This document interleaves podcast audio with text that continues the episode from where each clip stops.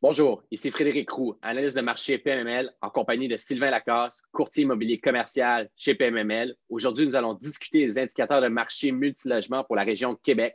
Sylvain, merci d'être avec moi aujourd'hui pour nous faire part des dernières données de marché sur la région de Québec. Yes, bonjour tout le monde. Ça fait plaisir d'être avec vous là, pour discuter du marché de Québec. Alors, sans plus tarder, plongeons directement dans le sujet. Sylvain, pourquoi est-ce que Québec est une région à considérer dans l'investissement multilogement? Écoute, euh, la région de Québec, Frédéric, est quand même une région euh, très stable. Euh, au niveau de l'emploi, le chômage est très bas. même dernièrement, évidemment, avec la COVID, on, a, eu un impact, mais somme toute, on s'en tire très, très bien. donc, pour un investisseur, c'est comme un marché stable. il y a quand même une belle croissance. le taux de vacances est bas. Donc, c'est un marché sécur et qui procure des bonnes rentabilités dans le marché immobilier. Quels sont les principaux indicateurs attrayants pour un investisseur immobilier de cette région? Euh, au niveau des indicateurs attrayants, bien, évidemment, le coût par logement demeure, somme toute, encore respectable. On va voir plus loin dans notre présentation que les, coûts par logement ont augmenté, mais euh, somme toute, ça demeure très intéressant. Les TGA aussi sont intéressants. Les rendements euh, globaux sont, sont bien aussi pour un investissement dans un secteur qui est stable et qui offre une belle rentabilité à court, à moyen, à long terme. Super. Puis qu'en est-il du volume transactionnel, de la vélocité du marché au cours des 12 derniers mois de la région de Québec? Ce qu'on a remarqué dans les 12 derniers mois, c'est qu'il y a eu une diminution euh, du nombre euh, de ventes euh, d'immeubles, nombre de transactions dans le marché de Québec, ce qui est quand même surprenant.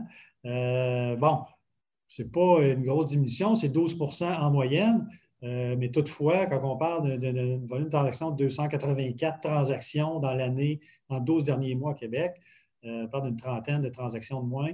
Euh, déjà dans un marché qui n'en a pas tant, où il y a beaucoup de demandes, c'est un peu, un peu dommage pour les acheteurs, mais ça demeure à l'avantage à ce moment-là des vendeurs.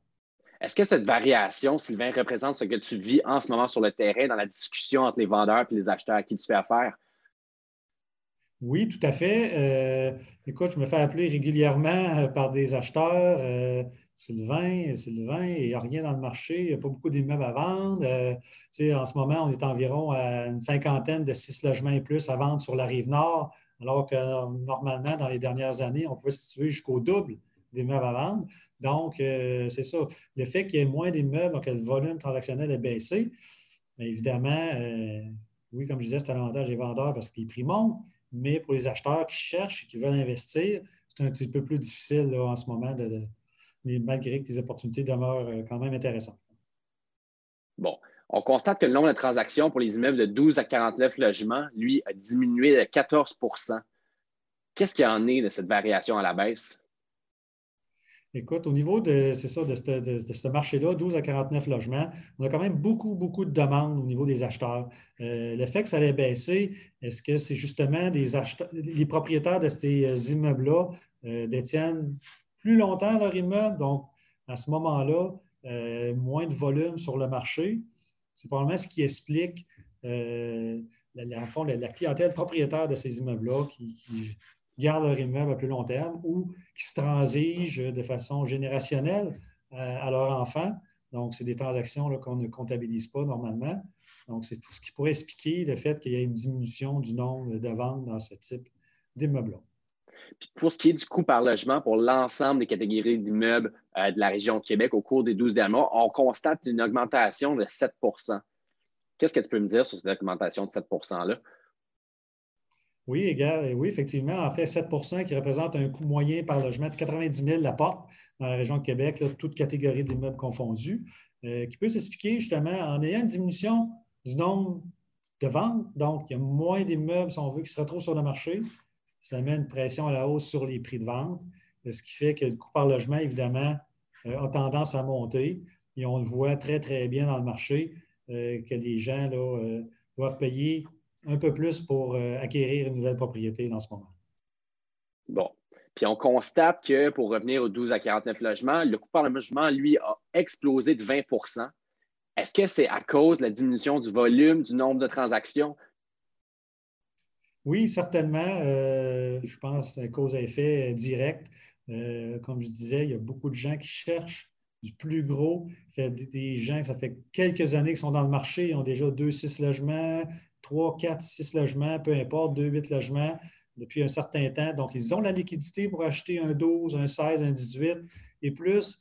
Donc, euh, ça fait en sorte que la rareté monte les prix et euh, amène un coût par logement dans cette gamme d'immeubles-là à 100 000 l'apport en ce moment. Donc, une augmentation de 20 euh, du, du, coût par logement dans cette braquette de 12 à 49 logements. Bon, et quels sont les enjeux transactionnels qui se reflètent dans les indicateurs de marché actuels auxquels tu as dû faire face dans les dernières transactions que tu as effectuées? Euh, oui, c'est ça. On fait beaucoup de transactions ces temps-ci. Puis ce qu'on remarque, évidemment, on vient d'en parler, le coût par logement monte. Donc, euh, quand on arrive à 100 000 la porte, euh, souvent, les acheteurs commencent à trouver ça cher. oui, dans les dernières années, on était plus bas. évidemment, le marché étant ce qu'il est, les taux d'intérêt actuels, la forte demande des acheteurs.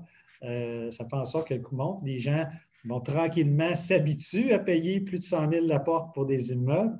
Et, des TGA qu'on commence à voir en bas de 5% euh, Donc, tranquillement, le marché est rendu là. Euh, c'est ça où on n'achète pas. Donc, il faut que les acheteurs s'habituent. Combien de temps ça va durer? C'est ça en ce moment. Donc, pour passer à l'action, il faut payer ces prix-là. Donc, c'est ce qu'on remarque au niveau des acheteurs, là, euh, coût par logement, TGA qui bougent, qui sont à des niveaux euh, plus importants et donc euh, peut-être difficiles à accepter en ce moment là, par les acheteurs. Justement, en considérant la, la, faible variation du TGA de 5% à la baisse, qu'en est-il de la rentabilité des immeubles du parc locatif de Québec? Ben, avec des TGA au-dessus de 5% en moyenne, ça démontre qu'il y a encore des belles opportunités d'investissement. Et puis, euh, ça demande quand même rentable pour un investisseur euh, d'acheter une propriété dans la région de Québec. Donc, c'est là qu'il faut voir euh, au niveau du TGA. Des fois, le TGA est en bas de 5% mais il y a peut-être une raison qui explique ça. Donc, c'est peut-être une optimisation à faire. S'il est au-dessus de 5% il peut y avoir quand même une optimisation à faire. Il faut voir en ce moment, il faut, se démarquer des autres versus ce qu'on veut faire avec un immeuble qui est en vente sur le marché en ce moment. Euh, donc, il y a toutes sortes de choses qu'on voit, toutes sortes d'acheteurs qui font plein de belles choses dans le marché, qui réussissent à aller chercher une belle rentabilité à court terme, même si des fois, ils n'ont pas tout à fait le prix qu'ils pensaient au départ. Ils travaillent les meubles et ils l'amènent au niveau euh, qu'eux acceptent comme rentabilité. C'est très, très bien comme ça.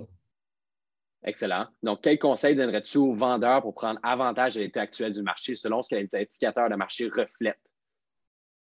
En ce moment, la clé, euh, c'est de mettre en compétition les acheteurs. On voit qu'il y a une diminution du nombre de transactions dans la de Québec, ce qui fait en sorte que les prix montent. Parce qu'il y a, même s'il y a moins d'immeubles à vendre, il y a autant d'acheteurs.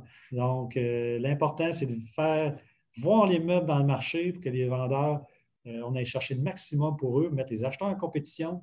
Puis, les acheteurs, ils vont trouver leur compte quand même, même si les prix montent. on a juste à penser à leur refinancement des meubles à eux. Si le marché monte, euh, ça veut dire que leur refinancement d'immeubles euh, va être une valeur supérieure, donc ils vont aller chercher plus d'argent. Donc, oui, ils vont payer plus cher leur immeuble, mais au refinancement de leur propre immeuble pour acheter d'autres immeubles, ils vont y gagner. Donc, tout le monde y gagne dans ce temps-là. Vendeur a son prix. L'important, c'est que le vendeur ait son prix, l'acheteur ait son prix, tout le monde soit content, qu'on fasse une belle transaction. Bon, euh, Sylvain, je te remercie. Ça fait un plaisir d'échanger avec toi sur les dernières données de marché de la région de Québec. On se retrouve au prochain trimestre pour, pour faire l'évolution du marché. Pour plus d'informations, je vous invite à consulter nos dernières perspectives de marché sur pml.ca. D'ailleurs, suivez-nous sur les réseaux sociaux pour rester à l'affût de l'évolution du marché immobilier multilogement québécois. Ici Frédéric Roux, PMML. Bonne transaction tout le monde.